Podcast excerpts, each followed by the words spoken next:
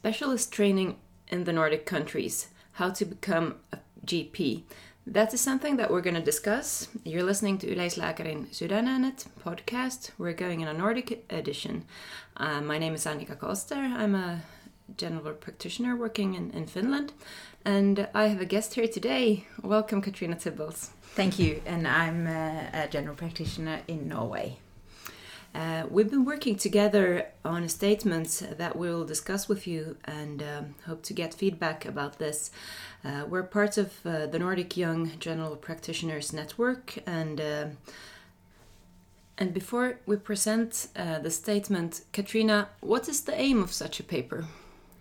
So the group of young uh, Nordic GPs that comprise the NYGP wanted to learn about each other's systems, and we uh, wanted to learn about what um, what are the successes in each country, what are we happy about, what works well, and also what are the challenges in each country, with the aim, of course, to improve the quality, learn from each other to improve quality and secure good quality in all the Nordic countries of the specialist training. At the same time, we acknowledge that there are local adaptations that it is not necessarily the right thing to have the same system in all the countries. And of course, it is an aim to promote the young doctor trainee perspective on, on their training. And this is the second uh, episode of this podcast, and I hope you listened to your first uh, episode where we're also describing uh, the situation as it is today. And by the Nordic countries, of course, we're talking about Iceland, Norway, Sweden, Finland, and Denmark, and they differ quite a lot. Uh, what did you learn through this process? I think that was one of the main uh, main um, things that I learned was how different it actually is. Um, so the health systems are different, and the the training, I suppose, is adapted to the to the system of health. Of course, I know the Norwegian system the best, as that that is where I work, and there I feel that the system is very much of training is very much adapted to the fact that we are a, a nation spread out. We have a large component of rural medicine, so the training system is adapted to that. While in Denmark, which is a smaller, closer country, and in Iceland, which is a lot smaller still, they they are a lot more back and forth between hospital and uh, and general practice, and are a lot more, um, yeah, in an institution. Uh, hmm. so that is one one of the key differences that I learned about. Yeah, and I've also been thinking that um, there is a lot of politics in talking about how primary care should be organized. Uh, and like you said, that when there is a lack of doctors, the, the, the politicians or the municipalities tend to tend to prioritize and plan in a different way. And I think it's very important that that um, we as young doctors also think that what we do we need and uh, no one knows what the future brings and very much is also about preparing for for the future. Uh, one thing I wanted to to bring up uh, to start with is actually the first uh, bullet in our our um, statement that specialist training should be compulsory and a right for all general practitioners, and um, it is in Norway. Yes, it is, but only of late. It yeah. has been compulsory since uh, 2017. So that has been a new thing yes. us. In Finland, it is not. Uh, it's not in Sweden. Uh, it's not in Iceland. But how about Denmark? Do you remember? I think it is. Yes, in yeah, Iceland. Yeah. And this is actually a topic that um, I was uh, quite surprised on how much feelings this uh, brought up when discussing with colleagues uh, actually on social media that um, that when we're talking about future general practitioners that even though it's not been tradition to specialize, I hope that we can see that this is also a right for the doctor uh, to, to work in a safe way. In Norway, that has very much been a wish of the Norwegian College of General Practitioners and the Norwegian general practitioners as such that we want to show that our specialty specialty is as complicated and as necessary to to to learn in and have ongoing learning as uh, the organ specialists and so on. So I think it is a big strength for the profession to have a compulsory specialization. And I guess much of um, the specializing and and uh, our core values are also on how to work with yourself when you're insecure, you're not sure, using time uh, as a diagnostic help. Mm, those are things that are not easily read in a book. It's actually something you, you learn through your own experience and, and with good supervision. Um, we have been talking much about uh, the length of, of the training. Would you like to comment that? So we have recommended in our statement that uh, GP training should require a minimum of five years in total after the basic training. And in the Netherlands, for example, they have a very good GP training system, but they only have three years. And they say that they, and I, am sure it's true, that they have very intensive uh, learning and that, that it is very high quality.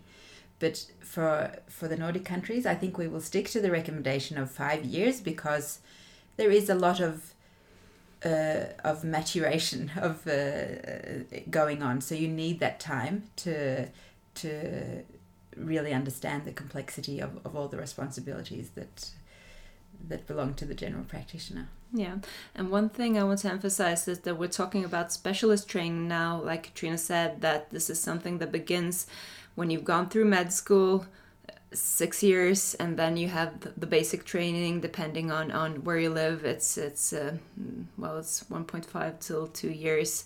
And after that the specialist uh, training starts. And and this is of course for the patient sometimes a bit hard to understand. And um, we saw a nice poster that we'll try to post as well from Denmark showing how much we've been going through when we're at this point that we're talking about specialist training. So that's um, that's a lot of, of, of knowledge there already. Uh, something that was new in Finland from I think 2019 is a recommendation that uh, you should work in the same place for at least one year um, to get uh, continuity and, and, and learn from meeting the same patients again. Do you have anything like this in Norway? So, uh, in Norway, there is also a lot of uh, focus on continuity, and uh, the uh, the requirement in the specialist training is the, a minimum of two years in an open selected practice, and there is no formal requirement of how long uh, uh, in one place, but the the the custom, the way it is done, is that they are uh, the trainees are for more than two years generally in the same practice, which is, I agree, a very important part of the training to have that continuity. Yeah, and in our own discussions, I think this has not been an issue in, in Sweden, maybe not in Denmark either but but uh, back in the days um, doctors could work uh, short periods of time in, in many different places and just by by uh, having worked long enough uh, uh, gain the specialty. So this is not the case anymore and and we think it shouldn't be that it should be competence based and and include many parts for the listeners, competence based, how would you describe that? Uh, so um, it's not about ticking boxes of what you've done. it's about um, uh, how should I say it? Um, reaching uh, reaching learning goals. So yeah, having through your experience, through discussions, having maybe you can describe it better than me, Annika. But yeah, yeah, it's, it's hard yeah. to describe, yeah. and and I think there are many ways to to say, but that's something that we've talked about and and about supervision, peer groups, mentorship, and assessments, which is one of our our, our points here. Actually, I think I. I'll read out what we wrote. GP trainees need individual follow up throughout the training period. This should include continuous access to supervision in the clinical setting, as well as a minimum of one hour per week allocated for reflective guidance separate from immediate uh, clinical work. It is essential that this is a clear obligation for both trainee and supervisor and appropriately documented to ensure the priority in a busy, cl- busy clinical setting. Yeah, I, it's uh, competence based. I agree with you. It's not ticking boxes, uh, but then on the other hand, not everyone needs the same. And if you're insecure in some parts of, of your work, you need help with that, but then you can be very very good at other things. So so there is, is uh, we're all individuals. But the role of the supervisor becomes very important in such a system that you have a good relationship with the supervisor and have have a good dialogue and uh, that ensures your development throughout the period. Yeah. What's your um, well, how, how do you think? Are there enough supervisors? So in Norway, the need for supervisors has suddenly increased because it has, with the new our new specialist training system, uh, become um, become compulsory to have a supervisor mm-hmm. for five years, which is a long time. Uh, so uh, I think a lot of uh, people the the municipalities are obliged to su- provide supervisors so a lot of people uh, gps are suddenly supervisors without really having any experience or education in that. So i think one thing is being a supervisor the other thing is teaching the supervisors and i think for norway's case there needs to be and there is in process uh, a work of, of teaching and, and mentoring the supervisors as well so they are of, of, of good quality. Um, so uh, I'm not sure about the situation in all the other countries, but I know for, for Iceland and Denmark that there is an established system of having supervision throughout the training period. So uh, and and teaching of the supervisors as well. So. Uh, but it is a challenge. GPs are busy with their patients as well, so having that role of supervision uh, in addition, it's even and even if you are dedicated providing enough, time in a busy day schedule during the day to to to tutor your or supervise your your trainees is um, it's a it's a challenge. It will be an ongoing challenge. Yeah. I what do you so think in well. Finland? Um, I've always thought that this is something that is much better abroad, and uh, looking at the Danish system with a long tradition of a very strong primary healthcare, um, I've always been thinking that it's better away. But then on the other hand, that this system that has been built up through the last 10 years or so, uh, in a workshop when we were discussing mentorship, um, I realized that actually very much has been done. So we have uh, annual meetings with uh, supervisors, and they are uh, educated by by the university, working very close also to to with the university hospital there, and uh, we come together. The supervisors. I'm also working as a supervisor, which I maybe forgot to, to mention. I, I graduated four years ago, and um, for me, being a supervisor also uh, helps me learn, keep keep my information young, and um, I, I really like that part.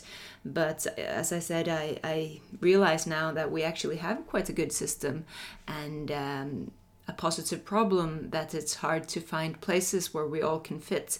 Um, in the time before COVID, we, we were 150 at the meetings, uh, supervisors, and and uh, coming together, getting new ideas, uh, are teaching how to use assessment tools because um, I find it very important, and and and uh, so we say in the statement that uh, you should also always assess person from the knowledge how the person is working, uh, what the person is doing, and not on a personal level. And and and there is is. Uh, of course, you, you, you have to see, follow up the consultations, be in the room, look at the charts, uh, talk about the decisions behind them and then the Swedish system when where this is um, not someone you know, it's not your own own supervisor, it's not your colleague uh, that's next door neighbor. Someone comes from the outside for assessment to look how you work, talk with you, reflect on on, on your everyday work. I think that's uh, something that uh, that would be very nice, but of course it's quite costly to have a, a a person coming for every general practitioner. I agree, and that is something I have on my wish list for the Norwegian system, is because it it reduces the vulnerability. I'm sure there are a lot of great trainee supervisor relationships around in all the Nordic countries, and it works very well. And having that personal relationship over years is a good thing in itself. But having those eyes from the outside every now and then increases the security of the for the trainee and and supports the a supervisor who maybe maybe the supervisor is worried about the competence of their trainee or whatever to have to have that support from the outside I think is a very good idea. Yeah, and I think when you're young, you do not maybe know what you need. At least I did not. So I made my plans quite short noticed, and and uh, and so so if you see the possibilities and in our discussions sometimes i've been thinking that this sounds really strange and, and why are you there only a couple of weeks in one specialty but uh, there are many ways to become a do- good doctor and, and i think that's uh, something that we've all learned from going through the, the, the system Mm. um, quality improvement mm, research that's something we agree that should be done more in general practice should it be something that every future general practitioner should do what do you think So I think for quality improvement, definitely a yes. I'm not sure that every general practitioner should be have to do research. Uh, it's I think there are many great uh, general practitioners who are wonderful with their patients who don't do not necessarily have that interest of working in research themselves. We learn every medical doctor has learned some some skills in what research is in medical school, so it's not that they are unfamiliar with what it is or can't read a, um, a, a research article, but I don't think they. There are many tasks as a GP, and I think that we, we need to to sort of focus on the on the, the most important ones for, for many, the ha- ensuring the continuity of care and, so on. But quality improvement is it's like ongoing learning as well. It, we need to scrutinize our own work, see whether what we are doing is uh, is the right thing for our patients, the right thing for, for our office. So quality improvement, yes, I think that is an important skill for, for every GP, definitely. And maybe it's uh, it's also to learn to look at yourself and your own job a bit from the outside to get feedback and not taking it also too personally although it's a personal relationship also Mm. for the doctor Yeah, I just want to add, as I am a, a GP researcher as well, that of course I believe that the research in general practice is very important, and we do need more of that. Uh, so it's not that uh, that I, but I just don't think we should expect it of every GP.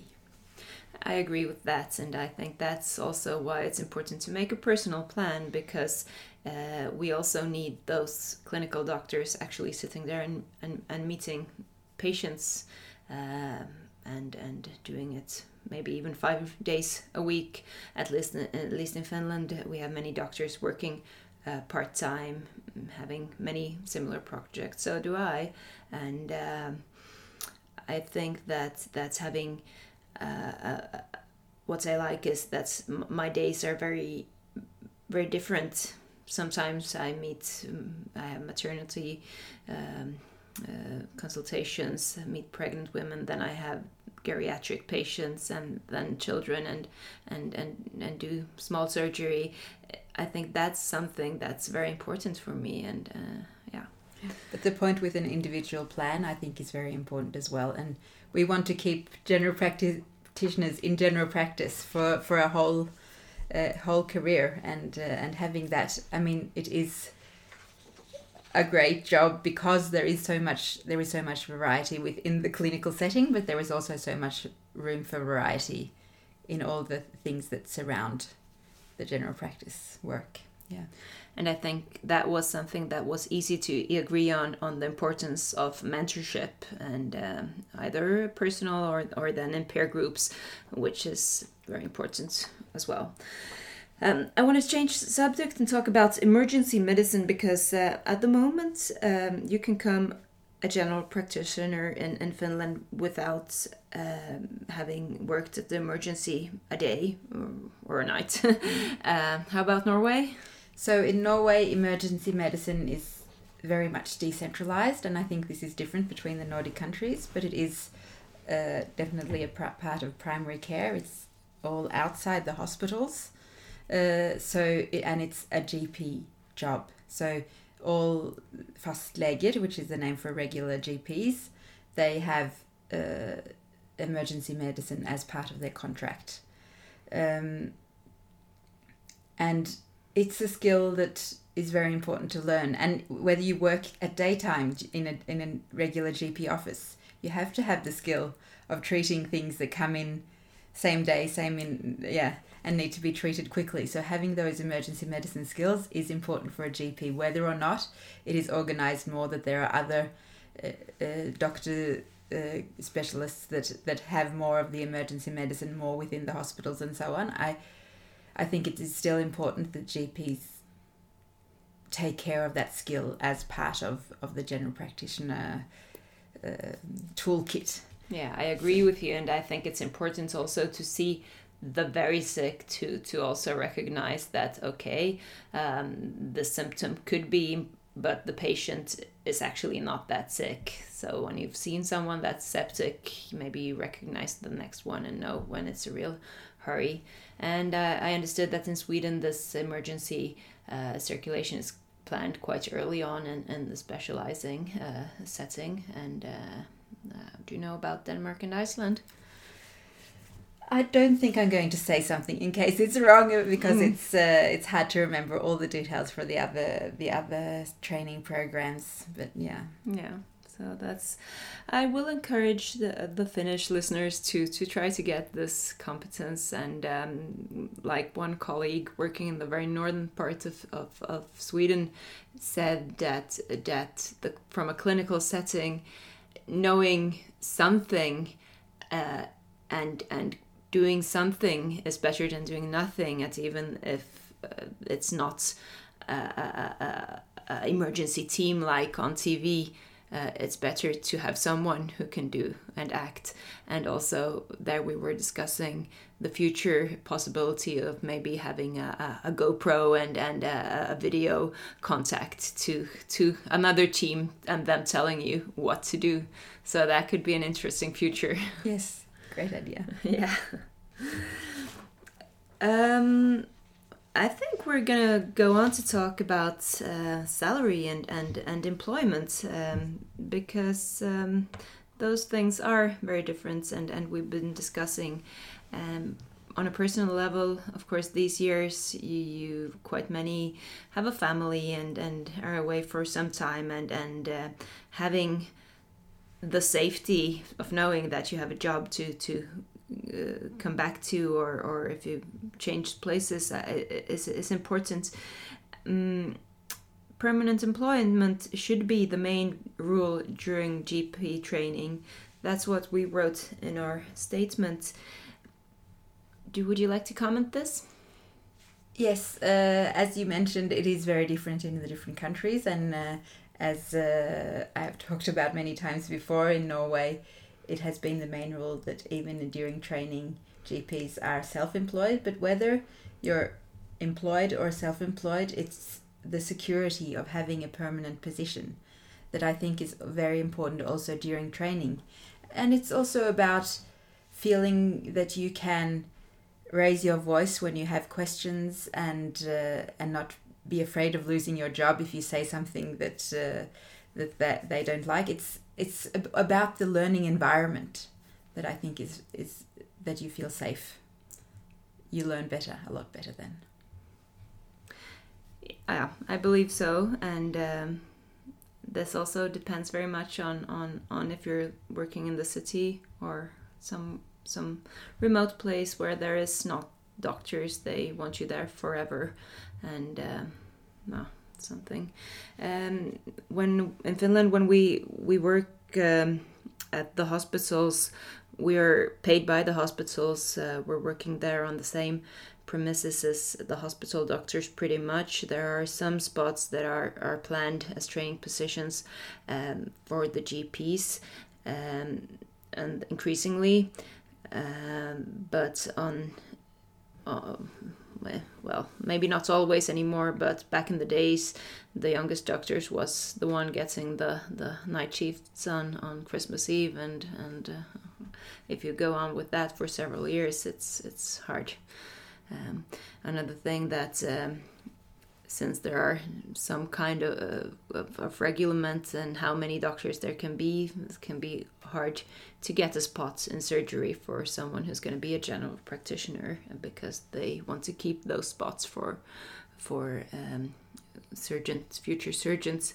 Um, that's just been one example. So I think it's important to have have uh, spots that are planned for general practitioners, and there Denmark is is uh, well the classical uh, example of a very good well, well planned program that that there is also a new general practitioner coming and changing in, in those spots. Another one, if, if we talk from a Finnish perspective, um, actually the young specializing doctor uh, has the same amount of work as the specialist. And this is something that uh, you, you've been shaking your heads a bit and saying, is it really? And then Sweden, uh, it's much less than, than even if we don't have lists. Uh, back in the days when there were lists, the specializing doctor had uh, as big as a list as, as the other doctors, and and now um, there is not even though it's compulsory to, to take training and, and have time for education, you still are are kind of counted on to take the same amount of patients, and uh, well, we understand that that's not possible. Yes, and I think uh, Iceland and, and Denmark also take good care of their trainees in that respect and set aside time for learning and, and reflection. In Norway, it has been the case that you have your list and it's the same length whether you're a specialist or a trainee. And I think there has become more awareness that there needs to be time in the scheduled for for learning, for reflection, for supervision, for for um, coursework and all these things. So yeah. yes. And in the long run, I think we're doing this for a better uh, health system for our patients and and to be the doctors that can treat the patients and and kind of walk alongside for for a longer time and and uh, uh, for better health. Uh, we've been discussing that that should should we have the same system. I think we can agree on that the system maybe can't be the same or shouldn't be the same. Uh, but by by taking taking the best parts of each system, we can learn from each other. And uh, I hope you read our statement. Uh, if you just Google on NYGP statement, you will find it. And uh, we'll also put it in, in the link below. Uh, Katrina Tibbals, is there anything else you'd like to add or